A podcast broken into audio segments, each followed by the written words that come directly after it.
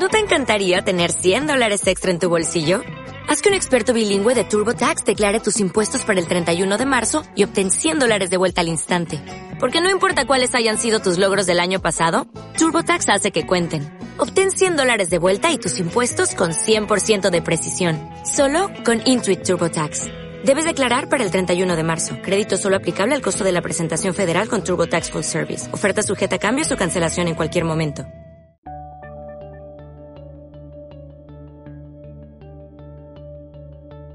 Buenos días, buenas tardes y buenas noches. Esto es 00 Podcast, episodio 00146. Mi nombre es Gerardo Mi nombre es Tomeu. y en la parte técnica y labrando los eh, campos del e-commerce nuestro amigo y compañero Jesús. Pues vamos a empezar un nuevo año y, y con ello un nuevo episodio. Intentamos eh, lo que prometimos. Es verdad que hay un poquito de retraso, pero las fiestas obviamente nos obligaban a ello. Pero lo dicho, queremos comprometernos a que esto salga ya de forma más fluida y, que tengáis como mínimo cada 15 días un nuevo episodio. Vamos a ver si, si nuestro propósito eh, se afianza, Gerardo. Y si de algo tiene bueno, pues haber retrasado una semana la publicación de este episodio 00146, que estamos grabando en riguroso diferido el, un lunes 7 de enero a las 20.05 de la noche o de la tarde, según se mire, eh, y esperamos publicar este mismo lunes, tan pronto, tan pronto hayamos terminado de grabar y de editar. Pues es que hemos tenido una semana más para ver películas y una semana más pues para tener ahí más eh, contenido del que poder hablar. Mi, se- quincena, que siempre pues es un poquito más bastante más pobre que la de Tomeu. Pues mi quincena es decente, eh, pero la de Tomeu pues da para, para repartir. Eh, he, he tenido acceso riguroso, en riguroso exclusivo acceso al guion y he visto que la quincena de Tomeu ocupa literalmente tres líneas. Así que eh, yo creo que tenemos que economizar todo el tiempo posible para darle Sí, su sí. espacio a Tomeu, que, que no, no va a ser poco. Sí, em, siempre digo, bueno, voy a intentar quitar alguna, pero quizás es mucho mejor que hable de todas un poquito que, que dejar alguna, más que nada porque algunas son de, de estreno. Entonces sí que, sí que merece la pena un comentario rápido en todo caso. Pero bueno, ¿qué hacemos? ¿Comienzo yo? ¿Comienzas tú? Bueno, igualmente, antes de comenzar, eh, la idea, y gracias a esa semana extra que Gerardo decía, yo he podido ver El Hobbit, eh, lo cual va a ser parte importante del episodio de hoy, y Gerardo, por su parte, pues también ha visto un, Yo voy un año que una buena película. Yo voy un año retrasado y voy a hablar de una de las películas que más posibilidades tiene de cara a la gala de los Oscar del año pasado. Es decir, no ganó el Oscar, pero bueno, sí que estuvo nominada. Y es una película que he tenido pues, la, la- oportunidad de ver con calma en casa, que es tan fuerte, tan cerca. Eh, que es verdad que no es ni mucho menos un estreno, pero sí la considero eh, pues no digna candidata, ni digna rival del Hobbit, del Hobbit ni, ni mucho menos, pero al menos, eh, al menos una, una buena compañera de, de podcast, eh, aunque no tienen absolutamente nada que ver. Bueno, tienen algo que ver. Pues nada, si te parece, eh, como, como Sí, sí me parece. decir, si te parece, Gerardo, vamos a empezar con las quincenas y ya luego lo de siempre, las noticias, eh, cine muerto, el cine que se viene. Cine que se viene. Y, como siempre, al final, los comentarios. Pues si me parece, como siempre, adelante.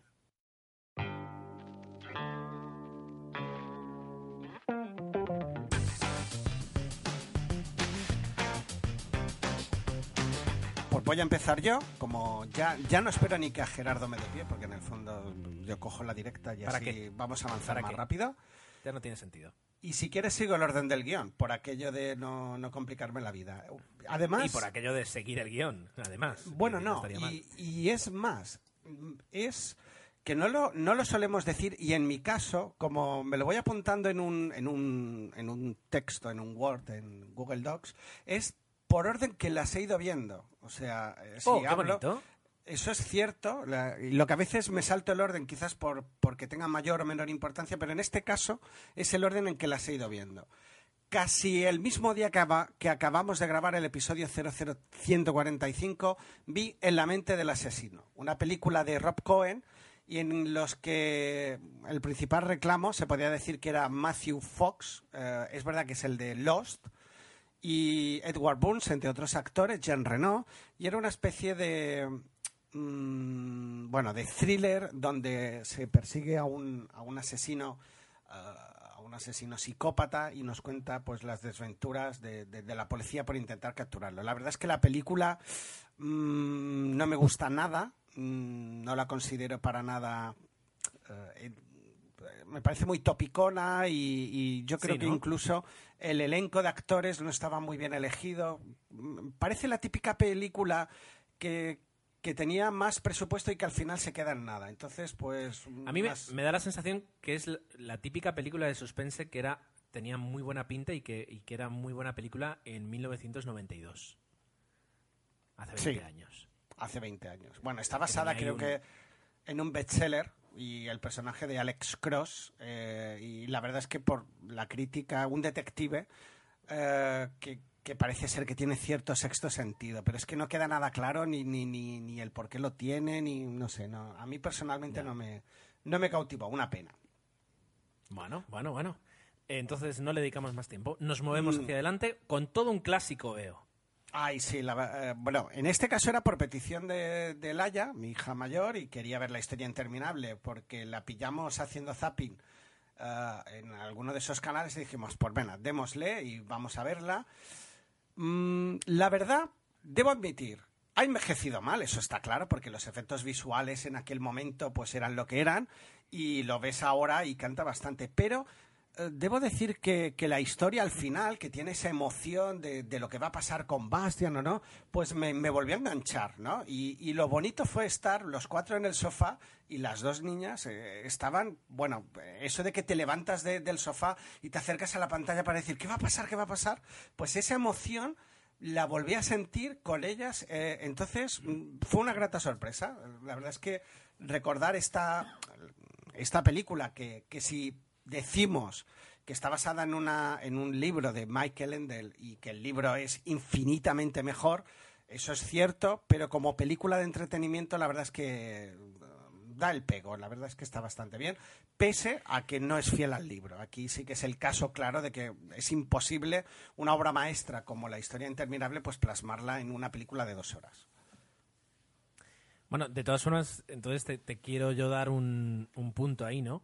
Uh, tú dices que ha envejecido mal, pero si realmente a tus hijas, que, que, que, eras tú hace pues, unos cuantos añitos, ¿no? Es decir, el público al que va dirigido, que es ese público eh, infantil barra preadolescente barra adolescente, eh, si a tus hijas les cautivó tanto, sí, sí, tal vez a los ojos de tus hijas no, no haya quedado para nada eh, desactualizada la película o haya envejecido mal. Bueno, más que al decir que envejecía me refiero sobre todo a eso, a nivel de efectos especiales. Por eh, lo que es el guion, bueno, claro, está claro. bien construido o, o, intenta, porque, bueno, está dirigida por Wolfgang Petersen, que todo luego sabemos todo lo que ha hecho después, pero realmente sí que eh, la película sabe mantener esa, esa intriga hasta el último momento. La base, claro, tiene una base de una novela fantástica y, lo tienes que hacer muy mal para que la, que la película no acabe emocionando, ¿no? Y es verdad que hay momentos torpes, escenas innecesarias, pero el conjunto se deja ver y esa canción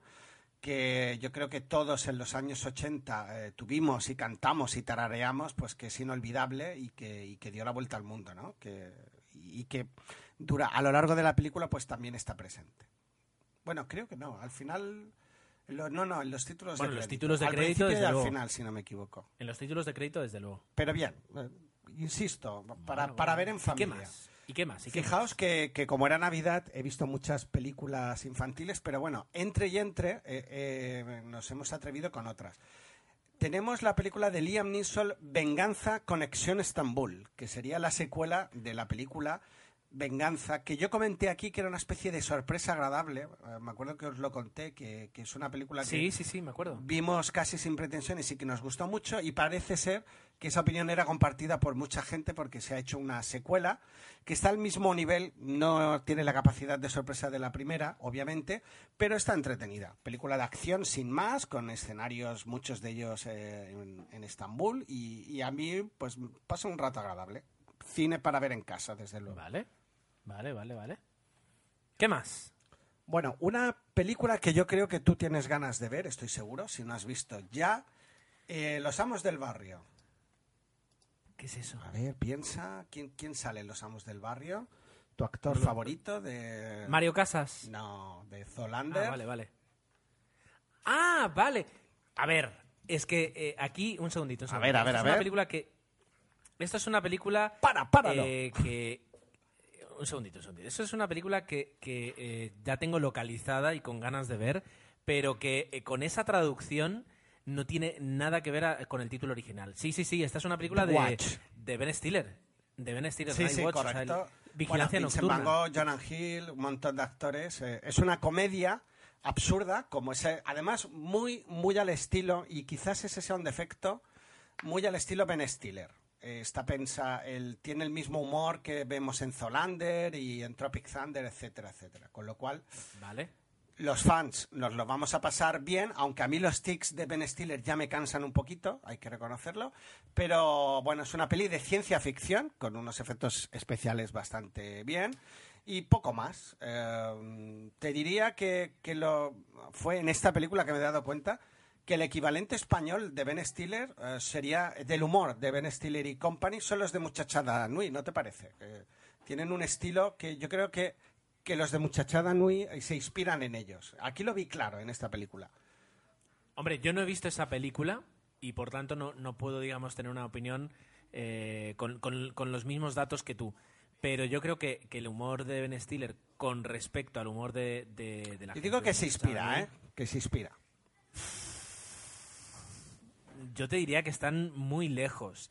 Es verdad que a lo mejor están eh, en, en el mismo lado del humor eh, tirando hacia lo absurdo, pero de ahí Por a ahí que- va que yo, esté ¿eh? inspirado, no lo sé. Sé que en esta película, y además fue una de las eh, de los motivos para, para digamos, marcarla con, con- con- con ganas de, de poder conseguirla y verla, fue el, el que esté Richard Ayoade, es decir, el, el, el, el super geek de, de IT Crowd.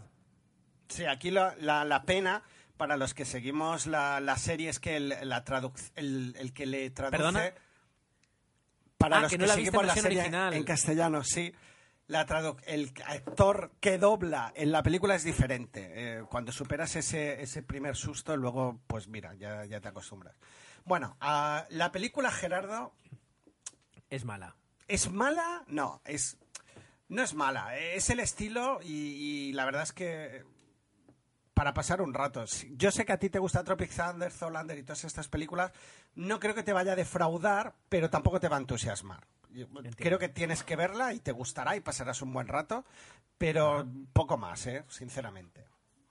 Bueno, bueno, no, no, a ver, es eso, es una película que, que ves con, con cero expectativas, es una comedia que, que, bueno, que te arranque tres o cuatro eh, gags que no hayas visto o que te los hagan muy bien y, y te rías y punto, es decir, no, Exacto. no, yo para, para comedias de vecindario, y ahora me recordarás, eh, voy, a, voy a nombrarte una, que es eh, No matarás al vecino. Me acuerdo de ella, sí. O sea, es un peliculazo, de, una peliculaza de, de Tom Hanks eh, con una cantidad de, de, como tú dirías, secundarios de lujo, que, que, es, que era esa comedia de Tom Hanks ca- capaz de, de, de, bueno, de, de moverte de la silla de, de- lo, de lo divertida que era la primera vez que la veías. Y, y que han pasado en televisión, pero decenas y decenas de veces. Pero bueno, eh, me- ya digo, tengo ganas de ver, eh, ¿cómo se dice? Los amos Bueno, ya me contarás, desde luego. Bueno, volvemos al cine ah, infantil, al cine infantil de verdad, porque la otra también la podíamos calificar apta para todos los públicos. Es El alucinante mundo de Norman, una película de animación que nos ha llegado, pues que nos cuesta. ah, además, me viene al pelo. El- ¿Te acuerdas que tú, y además también la viste, hablamos de Hotel Transilvania? Como Sí, película cierto. infantil que buscaba ese punto de miedo y tal, pero que al final decaía en un guion ah, bastante tópico. Pues el alucinante Correcto. mundo de Norman, ah, al final, jugueteando un poco con lo que sería la película El sexto sentido, ¿no? El personaje principal es un niño que ve fantasmas, que curiosamente luego eso se olvida por completo en la película. El, eh, la verdad es que el guion y muchas escenas están muy bien planteadas. Es un cine infantil, pero con un poquito de mala leche. Y eso se agradece. Hay un par de escenas que los niños flipan en colores, pero que, por ejemplo, a la más pequeña mía le entusiasma, ¿no? De, escenas de zombies, de muertos y tal, que está bastante bien. Creo que aquí realmente se consigue. Digo, vamos a jugar con el mundo de los fantasmas y tal, hacer una película divertida y con un guion, pues, un poquito más currado. En este caso, eh, todos nos lo pasamos mucho mejor que con Hotel Transilvania. O sea que la recomendaría. Vale, eh, pero te hago una pregunta. Eh, Así como, como Tensa el Transilvania, yo te decía que el planteamiento era bueno, pero que luego la, la película caía en, en el tipicón y, que no, con- no convencía ni al público, bueno, al público infantil seguramente sí, pero que al público adulto los perdía. Al inicio los tenía, pero luego los va perdiendo, así como avanza la trama. Ah, con, con ah, ¿cómo se dice? El alucinante punto de Norman, ¿esto o- sucede o, o se mantiene la película en ese aspecto? Mm, Digamos que sucede mucho menos. Sí que es verdad que el final siempre tiene la famosa moraleja y es un final de película infantil. Vale, sí. Pero a lo largo de la película consiguen puntos que, que rea- yo te diría que atrevidos, ¿no? Realmente eh, se arriesgan y, y es un humor que en algunos momentos es bastante gore eh, dentro del cine y bueno, no sé si llamarlo gore, creo que sí. Y eso está bien. A mí personalmente me, incluso dije, jolín, digo, pues para ser una peli infantil eh, hay escenas que, que- que son un pelín peli- peliagudas, ¿no? Y algunas dan miedo de verdad. O sea, miedo. no a los adultos, pero sí a los niños. Entonces sí. Yo creo que arriesgan y sí que se llega también al convencionalismo al final de la historia, pero muchísimo menos que con Hotel Transilvania. Eso está claro. Bueno, pues eh, película que se había salido de mi quiniela, pero que, que puede volver a entrar en algún momento. Yo y de película, de película de animación a película de animación, tenemos aquí Rompe Ralph. Bueno, pues es la nueva apuesta de Disney. La, sabéis que ya nos entre Brave de Pixar y ahora con Romper Ralph, pues se llega a, a una nueva película de animación donde esta vez lo que se pretendía, ¿eh? se pretendía, ten en cuenta que hablo en pasado, es ah, hacer un guiño pues a la época de los videojuegos donde todos hemos jugado con las maquinitas, las Spectrum, eh, las máquinas en los bares que valían 25 pesetas en mi caso y, y cada vez que perdías pues tenías que volver a empezar y hacer la partida desde cero y batir el récord y quedaba tu récord apuntado allí, etcétera, etcétera. Pues esa era un poco la premisa argumental de la película utilizando Romper Ralph, que se ve que es un personaje de esos videojuegos que yo no conocía. No sé si es que se ha creado o no para la serie, parece ser que Sí, es- podía es- ser que no fuera... No es Conocido, algo original. eh. ¿No? es, no, o sea, no es algo que ya existiera, es algo original. Bueno, pues aquí pretendían pues jugar con ese mundo de los videojuegos. Am, vi un cómo se hizo, donde de alguna manera se explicaba pues que habían pedido permiso a, algunas compañías de videojuegos para que hubiera pequeños cameos pues de personajes conocidos, ¿no? Y por ejemplo aparece Come Cocos y también al, bueno, ahora la verdad es que yo en ese en esa época no seguía tanto, me di cuenta o me he dado cuenta en esta película que no seguía tantos videojuegos. Pero ¿qué pasa? Eh, que al final, y, y, perdonar que os lo diga, y Jesús me preguntó, bueno, ¿qué te ha parecido la película? Y le dije, digo, pues mira, es una película que está pensada para frikis y que al final está el público potencial de esta película son las niñas que les gusten por las princesitas y estas cositas. O sea, hay un giro en la película que personalmente considero que, que, que, que está pensada para un público infantil femenino. Y perdonad si soy machista o quizás, pero realmente es así porque la mayor parte eh, se desarrolla pues con una niñita muy simpática en el mundo de las golosinas, que es todo de color rosa y súper chachi. Entonces, mm, Vale. el, el homenaje se rompe, te diría. Sin embargo, mm, ahí te voy a decir una cosa que no lo ¿Tú sé, pero pod- no, no la he visto, pero tengo ganas de verla. Pero podría ser que aquí eh, la- el doblaje hubiera jugado una mala pasada. Y, y te explico por qué.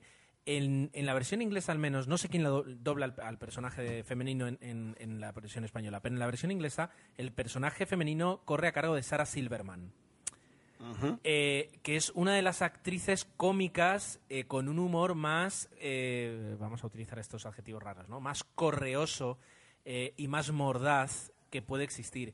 Entonces, lo digo porque no vaya a ser que, que en la versión eh, original, en, en inglés, am, el humor no sea, o sea, sea un poquito más Se ácido de pierda- lo que luego...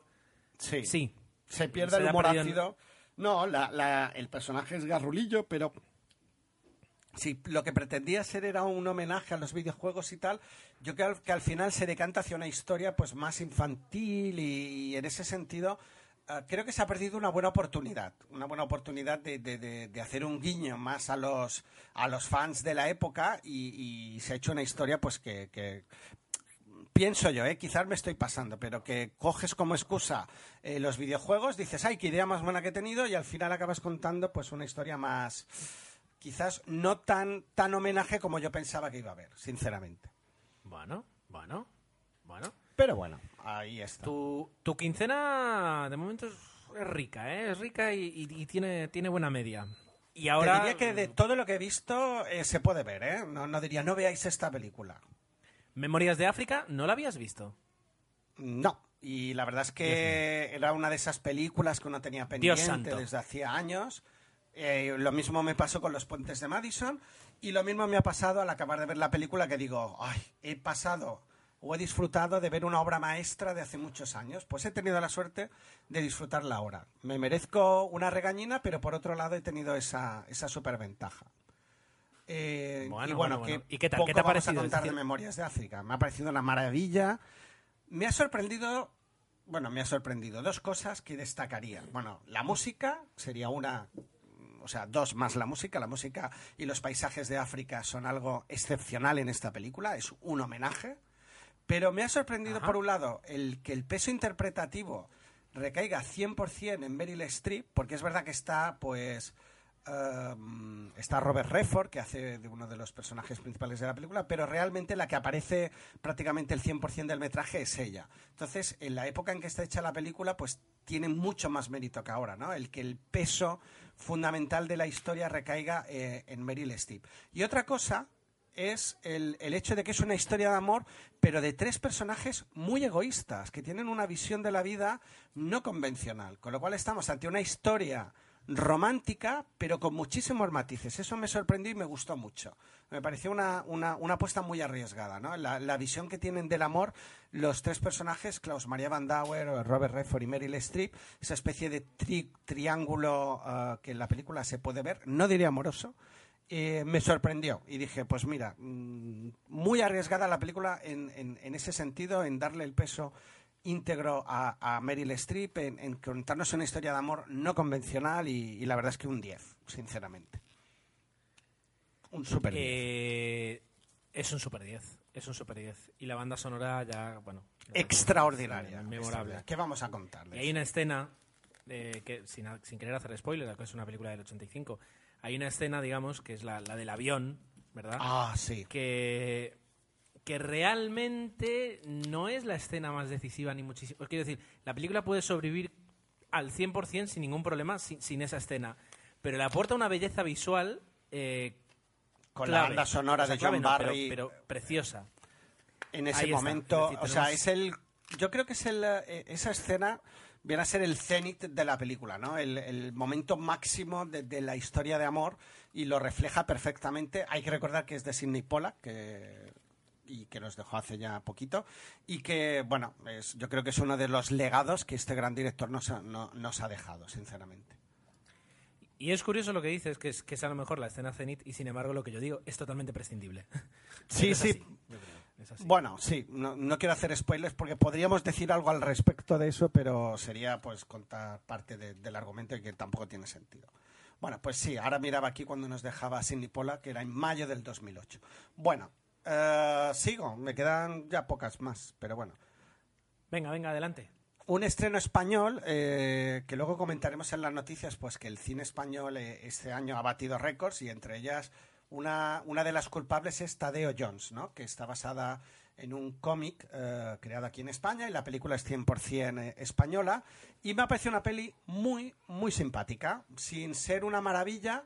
Eh, lo que es el dibujo me parece fantástico, la historia es verdad pues que el guion es un poquito flojo, pero bueno, es una peli de aventuras al estilo Indiana Jones y, para ver con lo mismo, con los peques en familia, son esas películas que, que no te aburres. Yo me lo pasé muy bien y la verdad es que mm, tengo cierta debilidad por el personaje porque como nos recuerda Indiana Jones y de hecho hay guiños claros en la película y tiene el beneplácito pues de- de Indiana Jones, ¿no? De los productores, pues la verdad es que mm, también la recomiendo. ¿Habéis visto que hemos visto? Ay, perdón, se me ha ido. eh, Mucho cine infantil esta, esta Navidad. Fíjate que eh, es lo que te iba a decir. Digo, si tú sabías eh, hasta qué punto mm, tenía el permiso o, paga los royalties, porque es un personaje que, que no se esconde que eh, a imagen y semejanza de Indiana. Indiana Jones. Lo sé porque los títulos de crédito se hace una mención explícita al tema, ¿no? De que eh, la- se inspira en el personaje de Indiana Jones, que tiene todos los derechos reservados, bla, bla, bla, bla. Entonces, sí que deduje a, ra- a raíz de ver esto, pues que tenía el beneplácito, obviamente, de, de- de ellos. Y, y me imagino que producción, o sea, capital americano tiene que haber también en la película, aunque sea todo de producción española. Ya que se ha distribuido y, bueno, junto... Ay, me he dejado aquí... Qué fuerte. Bueno, ahora la diré, porque vale- merece la pena. Bueno, sigo ¿Cuánto si quieres. Venga, bueno, venga, pues me he dejado y si quieres la mención aquí, porque además en el orden estaría, sería Lo Imposible. Por fin la he visto, fui al cine Hombre, a mira, verla, al final la has visto incluso antes que yo. A llorar como un bendito y la verdad es que sí que es una historia poderosa que hay que ver en el cine. Pero bueno, yo pensaba que iba a ser aún más dramática, eh, y lo es, eh, que por favor, que nadie me malinterprete. Pero bueno, al final sí que el título le salva porque el- todo lo que sucede sí que tiene cierto punto de, de que es imposible que esto fuera verdad. Dicen que está basado en hechos reales. Si es así, pues la verdad es que merecía la pena contarlo y, y- y creo que Bayona hace una gran película y sobre todo Naomi Watts está excelente y yo creo que sí que está de Oscar. Mm, también lo hace muy bien. um, ahora no me sale nombre. McGregor. Eh, Ewan McGregor. Eh, pero claro, como tiene menos presencia en la película y, y obviamente es Naomi Watts y algo que, que- que hay que mencionar y, eh, y solemos criticar, pero cuando se hace bien hay que decirlo, una dirección excelente de los niños. Aparecen tres niños en la película. Creo que es fundamental para que la película te, te llegue al alma, te destroce, que, que realmente lo pases mal. Era fundamental que los tres niños fueran convincentes. Y te puedo asegurar que lo son. El, sobre todo el mayor de los tres, que lleva también el peso junto a Naomi Watts, eh, hace un papel extraordinario. Y aquí creo que eh, a veces criticamos ¿no? que el cine español pues, no sabe dirigir o no sabe contar historias. Creo que Bayona ha, dirigido alucinantemente a los tres niños, ¿eh? de verdad, sobre todo al mayor. Pero yo en este sentido le felicito. ¿eh? Mm, Consigue aquí una historia brutal y creo que parte de- y el mérito se lo lleva el, el haber sabido dirigir a los niños. Te la recomiendo. Fíjate, eso, eso no, no lo había escuchado en ninguna parte, ese- esa, esa reflexión. Bueno, ¿qué? Bueno, ¿Dos venga, más llegamos todavía? ya al final. Queda eh, Snacks, Cerdos y Diamantes. Fue un capricho de la otra noche que me quedaba solo en casa y tenía el DVD que me lo había dado mi papá del periódico. Y dije, pues es un gran momento para recordar. Eh, me encantó otra vez la película. Es del año 2000 y es el- una de esas películas que hizo famoso a Guy Ritchie que luego han dicho pues que no ha sabido superar o no ha sabido eh, llegar a- al nivel de esta película en las siguientes. Es verdad, pero, pero bueno, eh, hizo Escenas Cerdos y Diamantes, aparece uno de mis actores favoritos de cine de acción en sus primeras películas, Jason Statham, y aparece Brad Pitt, Benicio del Toro, ah, etcétera, etcétera. La pena eh, fue que creía que Brad Pitt aparecía más, pero acordaos que hace el papel de gitano que no sabe hablar y la verdad es que las pocas veces que aparece se come literalmente a cualquier otro personaje de la película. O sea, yo creo que hay que reivindicarlo de nuevo y lo he oído ya muchas veces que, que Guy Ritchie tendría que hacer una, per- una película del personaje de Brad Pitt, porque yo creo que lo bordaría. Aunque estás incómodo porque no lo acabas de entender y aquí el DVD ayuda, ¿no? Porque puedes poner al menos los subtítulos para entender Vale, lo que es- dice. es, lo que, es lo que te quería decir. Digo, entiendo que la viste aquí sí, en versión original. No, no, no, por supuesto que en castellano, pero con los subtítulos también en castellano para entender lo que decía Brad Pitt. No, la peli está muy bien, que además son las voces de doblaje habituales de todos los actores, en ese sentido está muy bien doblada. Y pero sí que eh, estuve un rato eh, para y así, así a lo mejor me perdonas un poquito poniendo la versión de Brad Pitt porque obviamente me- no me quería perder eh, a ver cómo lo hacía en la versión original y está fantástico, fantástico. Muy bien, llegamos al final, ¿o no? Y para acabar, una película que estaba basada en un bestseller eh, de hace unos meses, que era Headhunters, que habían hablado muy bien de ella. Y bueno, otro thriller interesante, mm, basada en una historia pues de un, de un ladrón de, cuadros, pues que sufre una serie de, de rocambolescas situaciones en las que realmente mm, te quedas con la boca abierta de, de- de cómo consigue el, el hombre eh, ir superando todas las adversidades que te puedas imaginar. La verdad es que el peso del, el, el peso del protagonista es, eh, es muy valiente, es una película que, que está bastante entretenida y, y, bueno, también para Ajá. pasar el rato. Si te fijas, de toda la lista, no te diría que ninguna me ha sido mala, que ha sido infumable. He disfrutado con todas de, de una u otra manera y creo que al final me he pasado. No quería hablar tanto, lo siento. Sí, es- yo no he querido entrar a hacer sangre, pero cuando has dicho voy a hablar un poquito de cada una de ellas, Sí, es- sí. es- muy Gerardo. has, has mencionado la gran mentira del podcasting, que es la de seré breve. Cerebro. Así que, pero bueno, justamente por eso, es decir, eh, todo el mundo lo hace, los mejores lo hacen, ¿por qué no, no lo ibas a hacer tú? Bien, pues eh, esta ha sido tu, tu quincena, ya no te dejo hablar de nada más, para que más o menos... Ya está el idea. Hobbit. Y ahora voy yo con la mía, que es más, más reducida. Vale, vamos a ver. Ah, una película que tú viste, que comentaste aquí en el podcast y que dijiste, bueno, que, que te había causado, causado pues una, una buena sensación. Luces rojas. Pero que Eh, podía con- causar mala, ¿eh? Vale, Aviso. desde esa parte no me, no me- no me acuerdo. En- vale, yo eh, la vi. De hecho, eh, bueno, es una película de, eh, dirigida por eh, Rodrigo Cortés, ¿de acuerdo? Que tiene, por digamos, hacer una minificha como, como protagonistas, pues a Cillian Murphy, Sigourney Weaver y, y Robert De Niro, ¿de acuerdo? Y es una Sí, sería película... el trío principal. ¿Perdón? No, no, que sería el trío principal, sí. Exacto. Entonces, am, a ver, ¿qué es el Rodrigo Cortés, enterrado, concursante, etcétera, etcétera? Bueno, entrando, entrando de lleno, la película la verdad es que me gustó bastante. Lo que tú decías habla sobre eh, los fraudes en, todo el mundo de, parano- de, la- de- los, de los eh, em, sucesos paranormales, del, estudio, etcétera, etcétera, etcétera, etcétera. La película está, está muy bien hecha, el ritmo que tiene ah, es muy bueno. Eh, Sigourney Weaver durante, durante, durante la película, eh, la verdad es que te, te da ahí un punto de seriedad brutal. Eh, Cillian Murphy también muy bien. Eh, Robert Niro eh, es un poquito secundario en este aspecto, ¿vale? No, no, no, ejerce, digamos, el, el, eh, el peso de la película, pero, pero también, es decir, las actuaciones están muy bien, la historia es muy buena, lo- la forma de relatarlo está muy cuidada, la verdad es que en ese aspecto te convence, te atrapa, la ves sin, sin ninguna duda, y luego Pero llega el momento del final. Y luego llega el momento del final, que puede convencer más, convencer menos, te, pueden te puede gustar más o te puede gustar menos. Pero eh, aunque el final no, no, digamos, no siga la tónica de la película, eh, no, no desmerece la película en sí y no creo que en ningún momento haya que dejar de, de- verla por, porque, porque, ya digo, porque tenga un final ah, impactante en ese aspecto.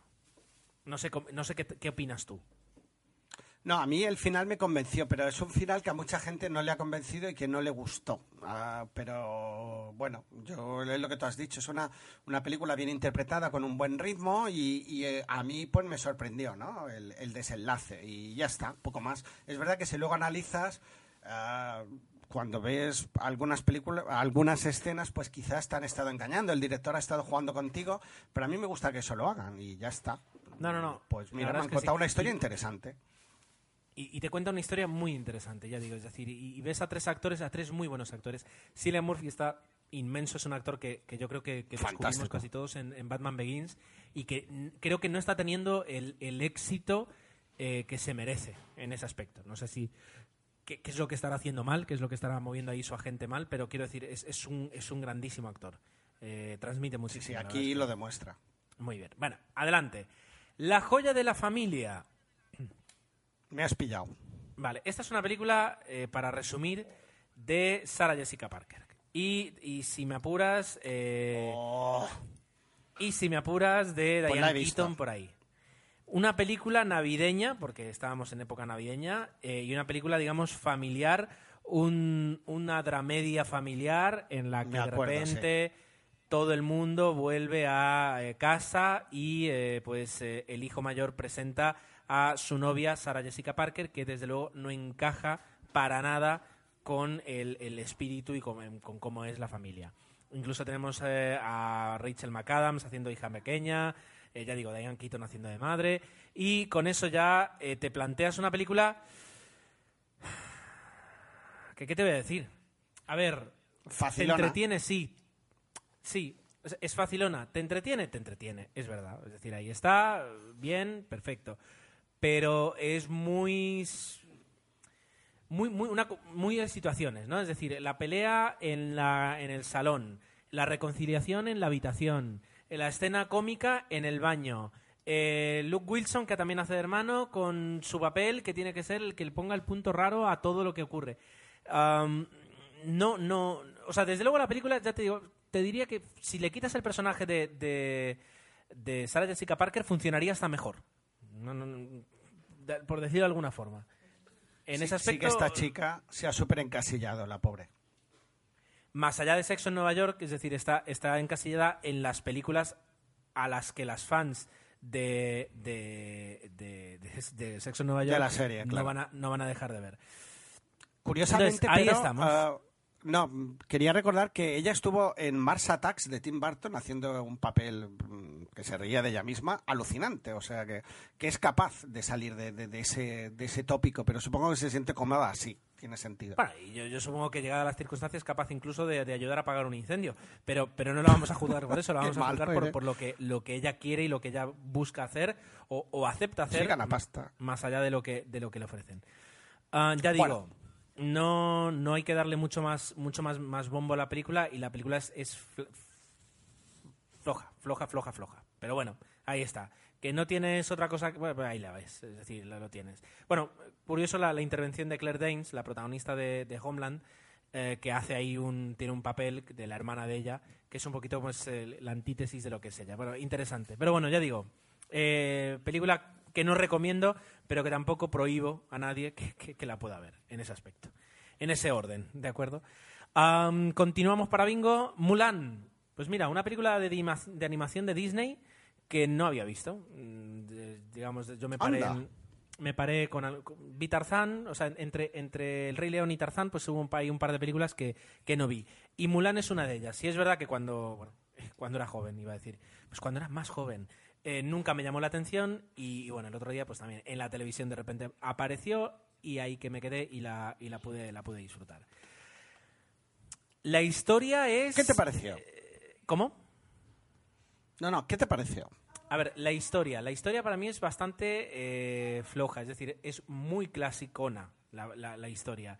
Eh, sí es verdad que de repente Sí. es, digamos, con Pocahontas es, es un poquito el, el vamos a darle énfasis a la figura femenina, pero figura femenina valiente. eh, nos alejamos un poquito de princesas como, como Ariel, como Bella, y, nos centramos en, en- en- en- personajes femeninos con mucha fuerza, perfecto. Y la historia es facilona, bien. Pero es Disney. ¿Y eso qué significa? Que es muy literalmente bonita, es decir, la- la- las imágenes son preciosas y que los personajes secundarios son muy buenos y muy divertidos y, y, al final son los que terminan llevando un poquito la historia y haciéndola graciosa. Y Mulan pues está ahí, pues eh, porque tiene que estar y porque básicamente pues es el, es el, el- el- concepto. Pero bueno, en ese aspecto, bien, bonita de, ver, de disfrutar. Am, que tienes hijos, pues póntela porque es preciosa, es decir, vas a disfrutar y la historia pues, pues no, no ha caducado. Pero bueno, es una película del año 98, fíjate que en, este, en ese mismo año pues estrenó Bichos y, y tienes un poquito, pues por una parte, eh, la irreverencia de Pixar y la- las novedades a la hora de presentar películas y por otra parte, pues el, el clasicismo de Disney. Pero no es una Sí, película que a mí me decepcione, Bueno, interesante. ni muchísimo menos. ¿eh? ¿Qué más? La verdad es que la recomiendo. Venga, ¿qué más? Pues mira, para terminar, eh, ya ves que mi, mi quincena, aunque extensa, es corta. Pues para terminar, un clásico de. Bueno, un clásico. Una película de, de Woody Allen, una de las últimas que hizo antes. Diría además que fue la última que hizo antes eh, de, de comenzar lo que, lo que se ha llamado su gira europea, ¿no? De alguna forma. Melinda y Melinda. ¿La has visto, Tomeu? No, eh, sí que la he pillado en algún momento en eh, haciendo zapping. Pues, estaba pensando si la, si la había visto y creo que no, que no, no la he llegado a ver entera. Muy bien, pues a ver, para presentarlo, es una película que está protagonizada por Rada Mitchell ah, y creo que pues también, por supuesto, tiene unos cuantos, unos cuantos eh, secundarios ah, y no tan secundarios. Pero bueno, principalmente Rada Mitchell, que hace de Melinda y hace de Melinda. Es decir, la, la historia es la misma, es la de una mujer pues un tanto perdida eh, que, que conoce de repente a un grupo de personas con los que va a poder, bueno, se reúne con un grupo de personas que ya conocía, con los que va a poder de alguna forma pues en- no encauzar su vida, sino comenzar la historia que nos, que nos muestra Woody Allen. Pero la novedad aquí es que la película está dividida en dos. Es decir, tenemos eh, drama y comedia. Por una parte vemos la historia de Melinda como un drama y por otra parte la historia de Melinda como una comedia. Entonces te muestra... Es curioso porque... eh, Muy Woody Allen esto. es muy Woody Allen, sí.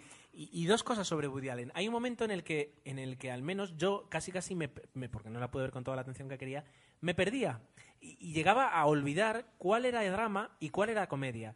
De alguna forma, si lo hice a propósito de Woody Allen, lo que te quería demostrar es que a veces Seguro, seguro. es prácticamente imposible el, el- el dif- diferenciar eso entre, entre el drama y la comedia y lo hacen muy bien en ese aspecto. Y luego al final pues terminas casi casi pues mezclando los personajes de una y otra historia y te das cuenta de eso, de, cómo cambia la misma historia en función de cómo se quiera ver y de cómo se quiera contar. Un poquito lo de el vaso medio lleno o medio vacío.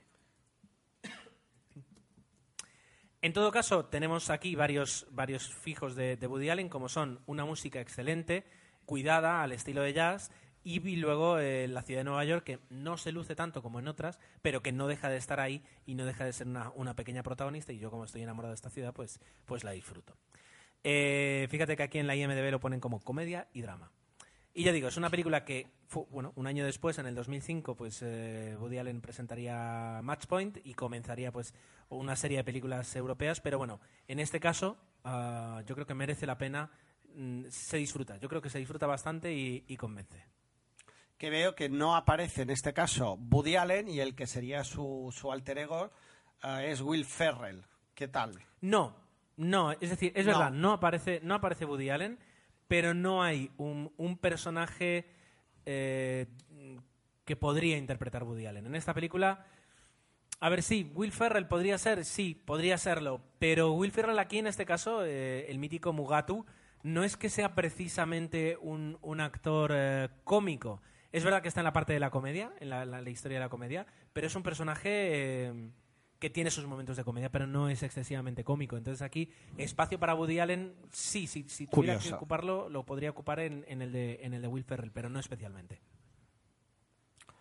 Muy bien, pues no sé cuánto llevamos hablando, más de 40 minutos creo, o casi 40 minutos.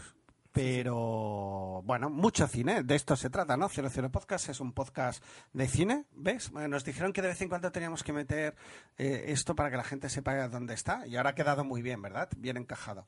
Pues, em, pues eso, que hemos hablado de mucho cine, seguiremos hablando ahora y, y bueno, si quieres vamos directos a las, a las noticias.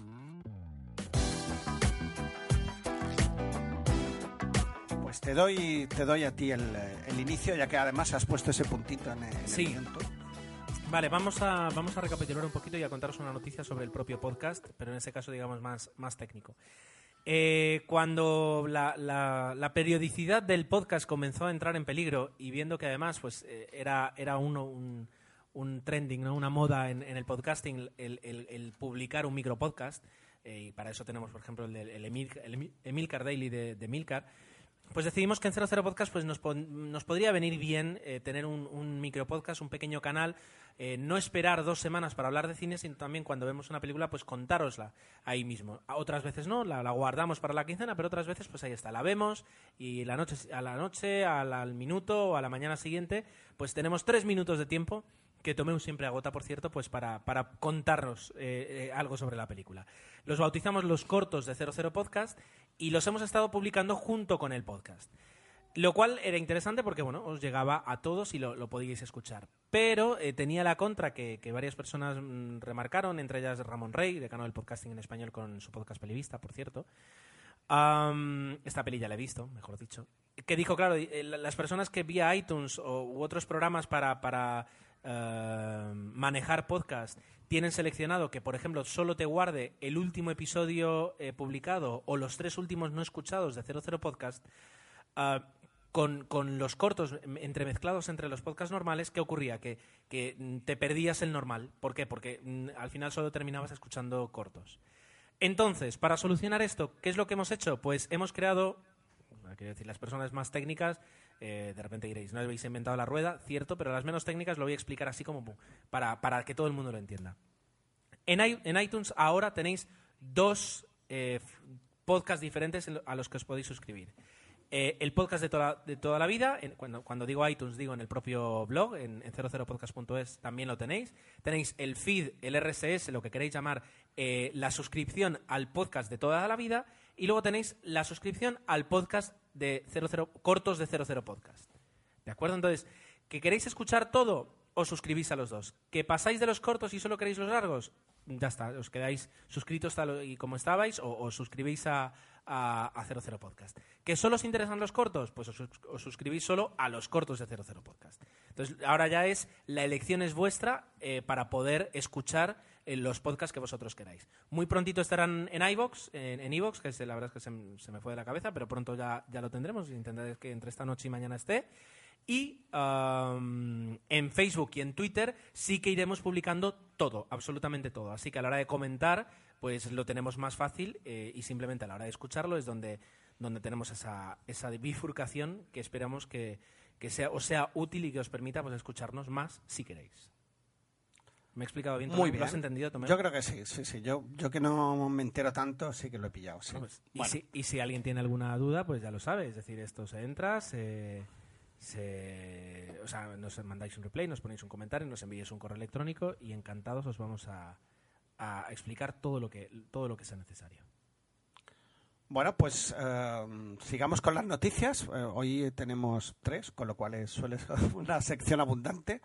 Em, bueno, tú dejaste un comentario en Facebook y, fue a raíz, yo por ejemplo me enteré así, de que Blancanieves, al final, Blancanieves, perdón, eh, la película española en blanco y negro, que era todo un musical, pues había caído de, los Oscar, ¿no? Eh, y, preguntabas un poco pues cuál era la, valoración de la gente en general. Yo te doy una respuesta rápida y luego me dices tu opinión. Creo que sí que el peso de, de Artis del año pasado le debe haber afectado si no quizás podía haber tenido más posibilidades. Pero bueno, es una valoración muy sui generis que hago. Y al final, dentro de las favoritas, que valía la pena mencionarlo, queda la película de Haneke Amour, que tuvo pues bastante éxito y, quizás sea una de las, de las que posiblemente sea finalistas en la, en la, en la gala. Pero bueno, Blancanieves pues cayó. Yo creo que en la parte de los comentarios podremos hablar un poquito de esto, eh, pero bueno, eh, digamos, se generó una pequeña conversación en Facebook y podremos recuperarlo sobre esta noticia. Lo, dejo para ahí. Eh, tú traías la noticia de los datos de recaudación del cine español. ¿Qué, ha ocurrido? ¿Se ha reflejado la crisis en, estos? Es que me ha llamado la atención porque rezaba el titular, ¿no? Eh, que decía que el cine español consigue en 2012 la mayor recaudación de su historia. Dices, anda, pues ¿qué ha ocurrido? Pero claro, es lo que siempre pasa. Cuando eh, en el año en curso se estrenan grandes películas o, o lo que aquí podríamos llamar superproducción, pues eh, eso infla la taquilla. ¿Qué, ¿Qué, ha pasado este año? Pues que ha habido tres grandes blockbusters españoles. Por un, por un lado, lo imposible, que está arrasando en taquilla y, supongo que ya se debe haber convertido, si no en la más taquillera de la historia, en una de las más taquilleras. Luego tiene eh, con más de 40,5 millones de euros de recaudación. Luego están Las aventuras de Tadeo Jones, que, para ser cine de animación pues no está nada mal.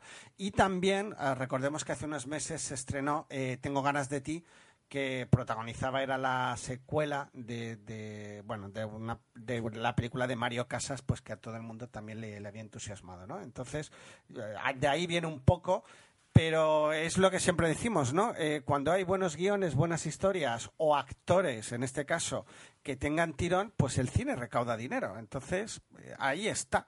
O sea, no es un problema de crisis, de subvenciones, que también, que es importante, que, sí que ayudan, pero en el caso de que tengas un buen guion y una buena película y, una buena productora se arriesgue, porque eso también hay que decirlo, pues se puede, se puede conseguir superar récords, ¿no? Y este año pues se ha conseguido. También es verdad que muchas muchos directores y muchos se quedan en el camino por falta de ayudas y eso pues son a lo mejor grandes talentos por descubrir. Hay que decirlo todo, pero valoremos positivamente este dato, al menos por una vez.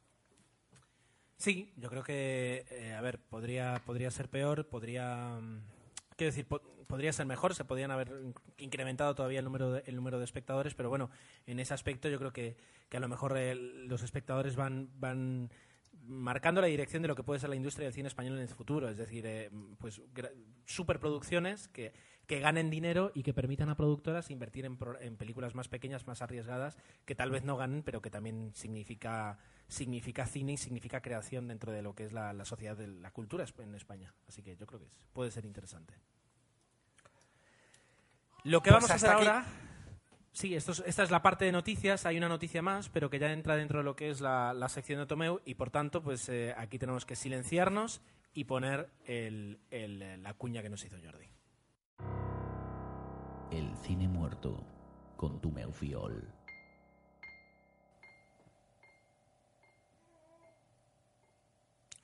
Pues justo en el día de, Nochebuena eh, nos dejaba el, típico actor que, que, si ahora digo el nombre, eh, Charles Durning, muchos, pues, eh, y yo el primero, pues diré, pues ahora mismo no caigo, pero si buscas, vas a Google y buscas en Google y Mac su fotografía, enseguida dices, ah, sí, es verdad, pues otro secundario de lujo, eh, que, nos dejaba y que, bueno, yo mm, le recuerdo y si miras un poco su, su biografía, pues en películas como Tuxi o El Golpe y, que, y que, bueno, que siempre eh, la presencia de estos actores pues daban calidad a una película, ¿no? Y en este caso, pues él era uno de ellos. Ahí queda nuestro pequeño, pequeñísimo homenaje. Que en paz descanse. Y ahora vamos al cine que se viene.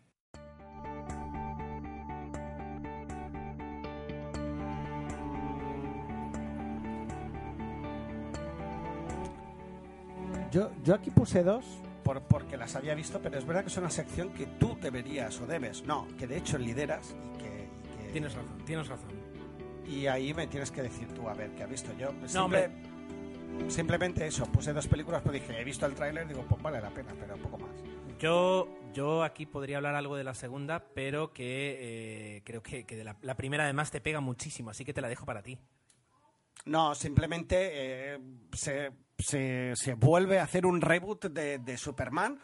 Eh, y es tan reboot que ni lo llaman Superman, directamente lo llaman El Hombre de Acero, Man of Steel, y, es una película dirigida por Zack Snyder, Snyder, perdón, Zack Snyder, y que es director de 300 y Watchmen, que no sé si eso es símbolo de garantía o no, a mí me parece que sí, producida por Christopher Nolan y, y que tiene previsto el estreno en 2013. El tráiler, pues no sé qué deciros. Sí que intenta salir un poco de los tópicos y esperemos que así lo consiga, pero sigo pensando, yo me sigo quedando con la versión de, Christopher Reeve y Christopher Reeve, sí, ¿verdad? Sí, Christopher Reeve. Pues, pero bueno, antes de valorarla la veremos y luego ya os contaré. Pero ahí queda, yo la veré. es un personaje que me gusta y que desde luego que no me pienso perder la película. La segunda película que tenemos aquí en, el cine que se viene eh, es la, justamente además, la segunda eh, entrega de la nueva saga de Star Trek. Vamos con la, con la frasecita. Ah, esa, esa franquicia reiniciada, en este caso en las manos de JJ Abrams, que hace un par de años nos dejó una película que yo creo que, mm, una película de acción y de ciencia ficción y de aventuras, pues más que decente, desde luego, yo creo que bastante convincente. Eh, y además yo creo que bastante respetuosa con la saga original. Eh, creo, bueno, más o menos, que tuvo el, beneplácito de los fans, del núcleo duro de fans de Star Trek, y, en este caso, pues Luis F. Mayorgas podría darnos su opinión y su beneplácito o no a la, a la saga, pero yo recuerdo todo, todo lo escuchado hasta, hasta ahora, pues no, no fue demasiado negativo. Y en este caso, pues eh, tenemos una segunda película, Star Trek en la oscuridad, Ah, también dirigida por JJ Abrams, que de alguna forma, y no, no, no lo he mirado del todo bien, pero ah, podría recrear de alguna eh, un poco la, historia de la segunda película de Star Trek, eh, que era La ira de Khan, y que recoge otra vez, pues a casi, por no decir toda, a casi toda la, la tripulación, la nueva tripulación del Enterprise. Carl Urban, Chris Pine, Zoe Saldana, Simon Peck, Zachary Quinton haciendo de Spock, por supuesto, eh, John Cho haciendo de Zulu, etcétera, etcétera, etcétera. Digamos que se recoge otra vez a este grupo de actores y se les, se les lanza a una nueva, a una nueva aventura. Eh, fecha de estreno estimada en España 5 de julio. Película que hay que ir a ver, ya solo por la, la calidad de los efectos y, y- y lo entretenida que puede ser si es como la primera, merece la pena por aquello de palomitas, aire acondicionado, cine en verano y disfrutar. Y bueno, recalcar que, que aparte del elenco de actores que has dicho, también tenemos al, a lo que es el malo de... mm, ya lo diré. Al malo de... Bueno, perdón, al malo. Al personaje de Sherlock, de una serie que, que ha tenido cierto éxito y que ahora el nombre... mm, ahora me he quedado totalmente en blanco. Lo tengo Benedict delante. Cumberbatch. Cumberbatch. Exactamente. Cumberbatch. Pues este actor que hacía de Sherlock en, la, en una serie que, que- que, bueno, que justamente eh, su personaje, el de Watson, eh, es, eh, es el que ha interpretado el Hobbit, eh, su compañero en el reparto, pues él hace aquí de malo y la verdad es que tiene muy buena pinta, porque en la serie ella es un personaje bastante lunático y le pega bastante el hecho de, de- de hacer de malo, con, con lo cual creemos que va a ser una... El tráiler promete, ¿eh? una película bastante espectacular. Creo que, que- que se va a superar incluso a la anterior. Esperemos que sea así. Espero que sí, espero que sí. La verdad es que creo que, que sí, que ya tengo un un estreno, un estreno de verano que, que apuntar en la agenda. Exacto. Bien, pues eh, vamos a respirar nada, 20 segundos y ya vamos a empezar, en tu caso, con el Hobbit.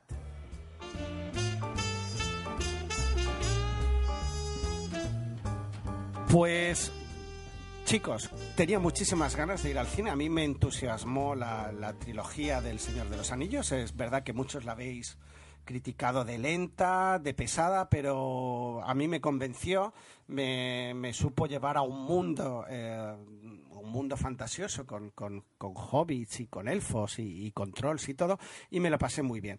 Igualmente iba a, a ver el Hobbit con esa especie de resquemor, ¿no? Sabed los que, bueno, los que ya conocemos la, la saga. Antes hemos hablado de, de, Mike, de Michael Endel con, eh, con su gran libro que es el... Estoy espeso, Gerardo, pero bueno, sigo, sigo. Venga. Eh, con el libro La historia interminable, pero aquí hablamos de la trilogía del Señor de los Anillos, escrita por J. Tomeu, Tomeu, Tomeu. Venga, vuelvo, Vuelve a empezar cero y vuelve a empezar bien. Venga, va. Venga. Espera, ¿de, de qué es el Señor de los Anillos que no me sale el nombre? JJ Tolkien. JJ Tolkien, sí. Venga. Eso es, JJ. JRR Tolkien. Eso era. Venga, vuelvo a empezar. Vale. Me toca ahora hablar del Hobbit y tenía muchas ganas de ir al cine a ver, a ver la película. Eh, recordar pues que es la, la precuela o es el libro anterior que da inicio a, lo- a la trilogía del Señor de los Anillos escrita por J.R.R. Tolkien. Y, y el libro es curiosamente más pequeño que el Señor de los Anillos, pero también han decidido pues que tenía que ser una trilogía, supongo que por aquello de, de- de- de sacar De hacer más, más pasta. pasta. Sí, está claro. Bueno, yo debo decir que soy fan de la trilogía del Señor de los Anillos. Es cierto que puede ser un- una trilogía muy larga, en algunos momentos muy lenta, pero, pero ¿qué queréis que os diga? A mí me gustó. Y pensaba que el Hobbit iba a mantener ese estilo y así ha sido. Pero, si me lo podéis permitir, yo creo que incluso tiene más ritmo que las otras películas. Y, he leído críticas de que también eh, tenía un, arranque lento, es verdad, que es una- un, un arranque autocomplaciente. Yo creo que Peter Jackson es consciente que va a rodar tres películas y se permite el lujo de presentarnos tranquilamente a todos los personajes, pero eh, yo creo que la película poco a poco va alcanzando un ritmo pues que, que a mí personalmente me gustó bastante. Una película que viene precedida de una larga polémica. Recordar que eh, en principio iba a ser Guillermo del Toro, problemas con los derechos, problemas con que no me habéis pagado, pero al final todo volvió a su cauce. El dinero supongo que, que- arregla todo. Y eh, repite Peter Jackson y, repite haciendo pues una trilogía, como acabamos de decir. Aquí nos cuentan eh, un poco las aventuras de Bilbo Bonsall que vemos en la, en, en la primera parte del Señor de los Anillos, que, pues, que viene de un gran viaje donde ha conseguido el anillo único, y aquí nos cuentan pues, cómo consigue ese anillo y, y nos cuentan con todo lujo de detalles, es verdad, ese gran anillo. ¿Qué destacaríamos de la nueva película? Pues en este caso, como os he dicho antes, Martin Freeman, que es el, el que hace de Watson en la serie de Sherlock, actual hace del Hobbit. Personalmente creo que está convincente y tenemos mayor protagonista, mayor protagonismo de Gandalf y, y, a mí me encanta que sea así porque Ian McKellen está fantástico. El papel de Gandalf le viene como anilla al dedo y, lo borda y aquí tenemos muchas más escenas donde aparece en él. Y luego, uh, para los muy fans de la trilogía, como puedo ser yo, en el reparto repiten algunos actores, algunos quizás a modo de cameo y otros porque están perfectamente integrados en la historia. Y eh, vemos a Elia Good, también vemos a Hugo Weaving en el papel de Elrond, el medio elfo, o a Kate Blanchett haciendo de la elfa Galadriel. Eh, pues es una película que quiere ser continuista pese a que nos está contando una historia antes. Eh, también es continuista en la banda sonora. Eh, hay enormes guiños, eh, obviamente, a, la trilogía del Señor de los Anillos. Y, y, y, poco más. Yo creo que es una película con muchísimas aventuras. A mí personalmente me ha encantado.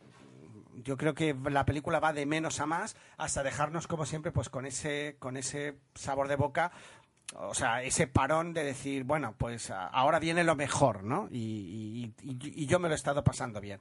Ah, y, no quería dejar pasar, Gerardo, el, el hecho de que aparezca aparezca Gollum, que, que está fantástico, ¿no? El, la escena o las escenas donde aparece Gollum eh, son muy, muy... Uh, a mí me, me, captaron bastante la atención porque el personaje está muy conseguido y, y el duelo interpretativo que ahí se produce de, de acertijos y tal, pues eh, yo creo que está a la altura del libro, sinceramente.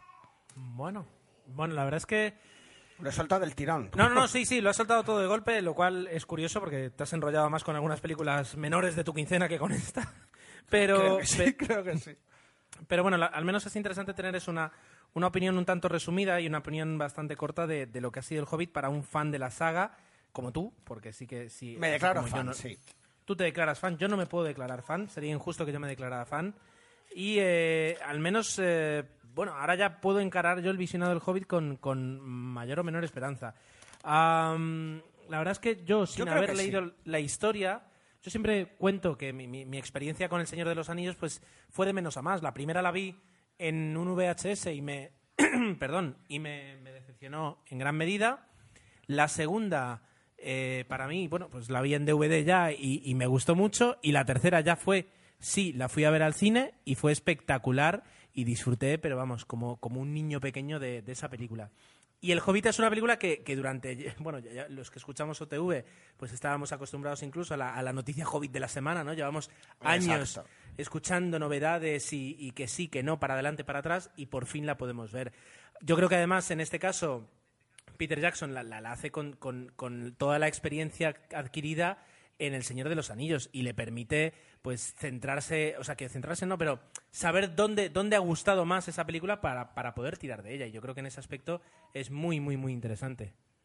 Yo creo que se nota, se nota. Igualmente, eh, bueno, yo que soy fan, digo, pues voy a tener dos películas más, pero la, la, pena es que ahora estaba viendo, pues la siguiente se estrena el 13 de diciembre, hay que esperar casi un año, del, de, de, este, bueno, ahora ya de este año, de 2013, que es La Desolación de Smaug, y luego ya la última, no habrá que esperar tanto, ya es para julio del 2014. A mí el hecho de esperar tanto para ver todas las películas sí que me da un poco de pereza, pero bueno, ahí las tendremos, la, es, las tres, y que es, creo que con dos se podía haber contado. Eh, a ver, eh, evidentemente con dos, hasta con uno se me apuras, porque al fin y al cabo, es decir, si necesitaron tres películas para contar tres libros, pues aquí, en este caso, eh, a ver, a lo mejor aquí un experto, un experto de JR de, de, Tolkien nos podría decir que en realidad en el Hobbit hay muchísimo más de lo que parece y que es nece son necesarias estas tres películas. Eso es algo que, yo creo que, no. que realmente no sabemos porque yo al menos no, no, no he leído los libros, así que no, De hecho, no se supone opinar. que el Hobbit es mucho más light. Eh, para un no iniciado a Tolkien es un, una novela que está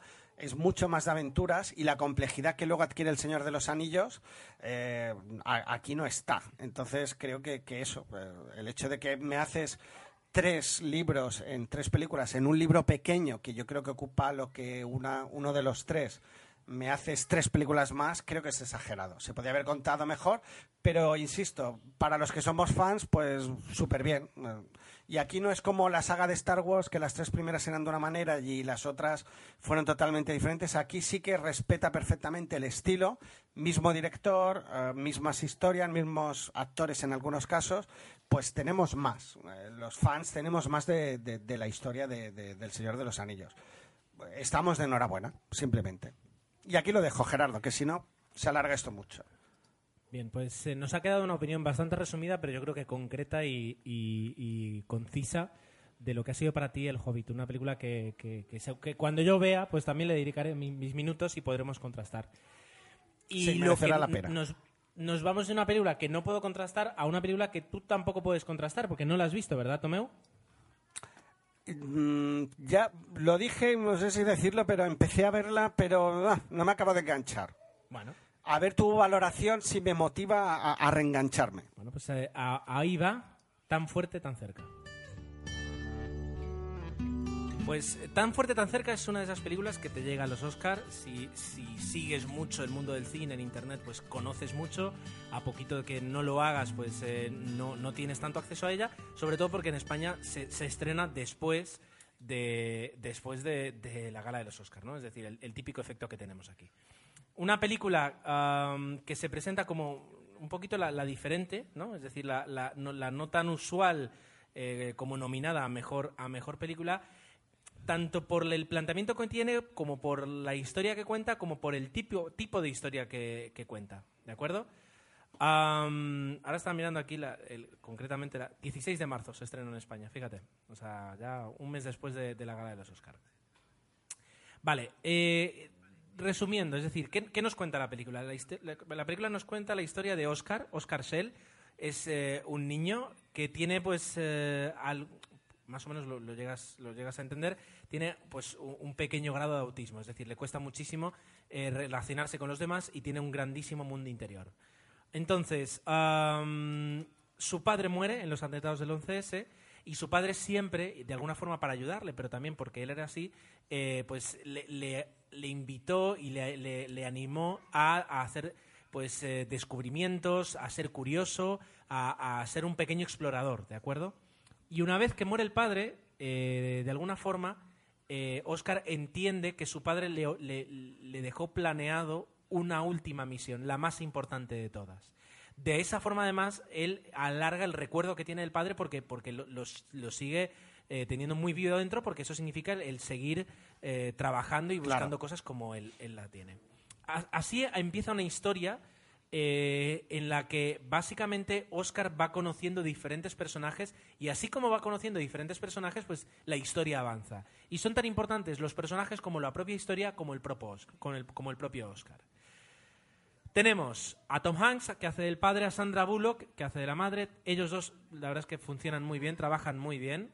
Luego tenemos a Zoe Caldwell, que hace de su abuela, a Max von Sydow, que hace un personaje de el inquilino de la abuela, que es un, personaje además clave, es el secundario, digamos, de la película, el número dos. Y luego ya tenemos, pues, eh, por ejemplo, a Viola Davis haciendo de de una de las personas que conoce, conoce Oscar. Es verdad, sí, esa escena la he visto, por ejemplo. O a John Goodman que hace de portero, es decir, ya son papeles menores. Pero aquí la conexión de, de, Thomas Horn, del actor, con cada uno de todos los secundarios que va conociendo a lo largo de la película es brutal. Es decir, el trabajo interpretativo de, este chico, de Thomas Horn, eh, es, es impresionante. A mí la verdad es que me ha gustado muchísimo el planteamiento de la historia, el cómo te muestra esa historia, el cómo te, involucras en, esa pequeña aventura de, Oscar, que en ningún, en ningún, momento llegas a creértela, porque sabes que él está buscando incluso más allá de lo que hay, pero el, convencimiento que él tiene eh, te, conmueve, al menos a mí me conmovió. Es una película que o, te, o la compras o, la quieres, o la quieres parar. Es decir, Ah, claro. O te vendes a, lo que te están contando y a, la historia de cómo te lo están contando, o te resulta bastante pesada eh, y, Tediosa, sí. Exacto, ¿vale? Vamos a decir que la película es de Stephen Daldry. Eh, Stephen Daldry es el director de Billy Elliot, Las Horas o El Lector. Y eh, los guionistas pues han hecho pues El curioso caso de Benjamin Button, Forrest Gump, Munich, El Dilema, cosas menores, ¿no? O Ev- Everything is Illuminated, otra grandísima película que cuenta una historia muy bonita. Ah, muy, muy interesante la película. Yo creo que, eh, además, eh, siempre es interesante ver cómo, cómo el cine americano vuelve a aproximarse a los eventos del 11S. Y en este caso lo hace de una forma pues diferente que yo no había visto, es decir, centrándolo en este caso en el padre del chico, en una sola persona, en algo que no vamos a decir qué, pero que hace Tom Hanks cuando, cuando está allí en las Torres Gemelas y, y en algo que tú, digamos, poco a poco vas, des- vas descubriendo. Am, de- incluso en los secundarios ves el reflejo de cuando él dice que pues su padre murió en los atentados, pues el reflejo que tienen hacia, hacia con él, ¿no? Entonces, la película en ese aspecto es muy interesante. Y otra cosa que me, me fascinó de la película es la banda sonora. Es una música muy, muy cuidada. Así que Qué bien. eh, hay que verla con ganas y, y- y es verdad que no es apta para cualquier momento, pero creo que, que en este caso, tan fuerte, tan cerca, eh, eh, tiene mucho que decirnos y puede ser muy bonita, ¿eh? En este caso. Bueno, bueno, yo creo que a- acepto la, la- la recomendación y, y- y merece al menos una segunda oportunidad. Que a mí, es lo que tú has dicho, es una película del momento que, que tienes que verla en un momento determinado, con lo cual la reservaré, con lo cual, con lo cual, la reservaré pues eso, para, para una- un- uno de esos días que dices, mira, me apetece ver ahora un, un pequeño drama y disfrutar un poco de ver buen cine. Venga, Exacto. me, me animaré. puede merecer la pena. Y bueno, y por mi parte yo he acabado y, y aunque dijimos que íbamos a hablar de los comentarios, Tomeu creo que se nos ha hecho demasiado tarde, son las 9 y 20 de la noche y, Sí, y hay, si y hay me dejas hacer un... Sí, creo que sí. Un resumen súper rápido. eh, deciros que por mail hemos recibido a Lisa Amarilla, que, que nos ha hecho una, una explicación de, de un poco, dando la razón en, en- por- en lo que yo quería decir, pues ella hace un speech bastante interesante de por qué Bond eh, debe evolucionar, pero no como ha sucedido en la película, ¿no? Y está muy bien y, y se lo agradecemos.